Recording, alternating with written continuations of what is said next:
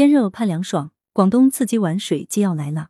文阳城晚报全媒体记者黎存根，图景区提供。五一假期来临之际，广东多地连日气温高达三十度，炎炎夏日已经到来。一年一度的玩水季也顺势而来，从漂流到水上乐园等各种刺激又消暑的水上旅游业态都将开启。无漂流不夏天。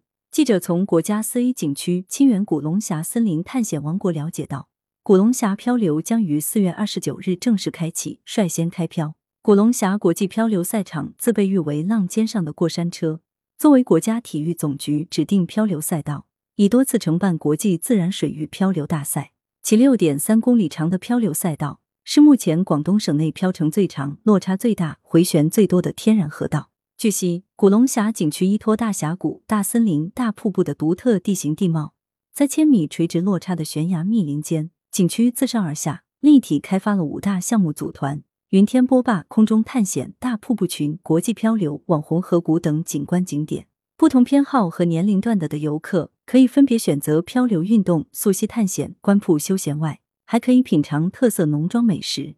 省内各大水上乐园也即将开业。记者从长隆旅游了解到，广州长隆水上乐园将于四月二十九日开园。此外，佛山的迎香生态园之水上乐园也预告将于四月三十日起开园。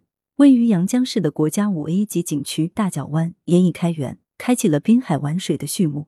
来源：羊城晚报羊城派。责编：李丽，校对：赵丹丹。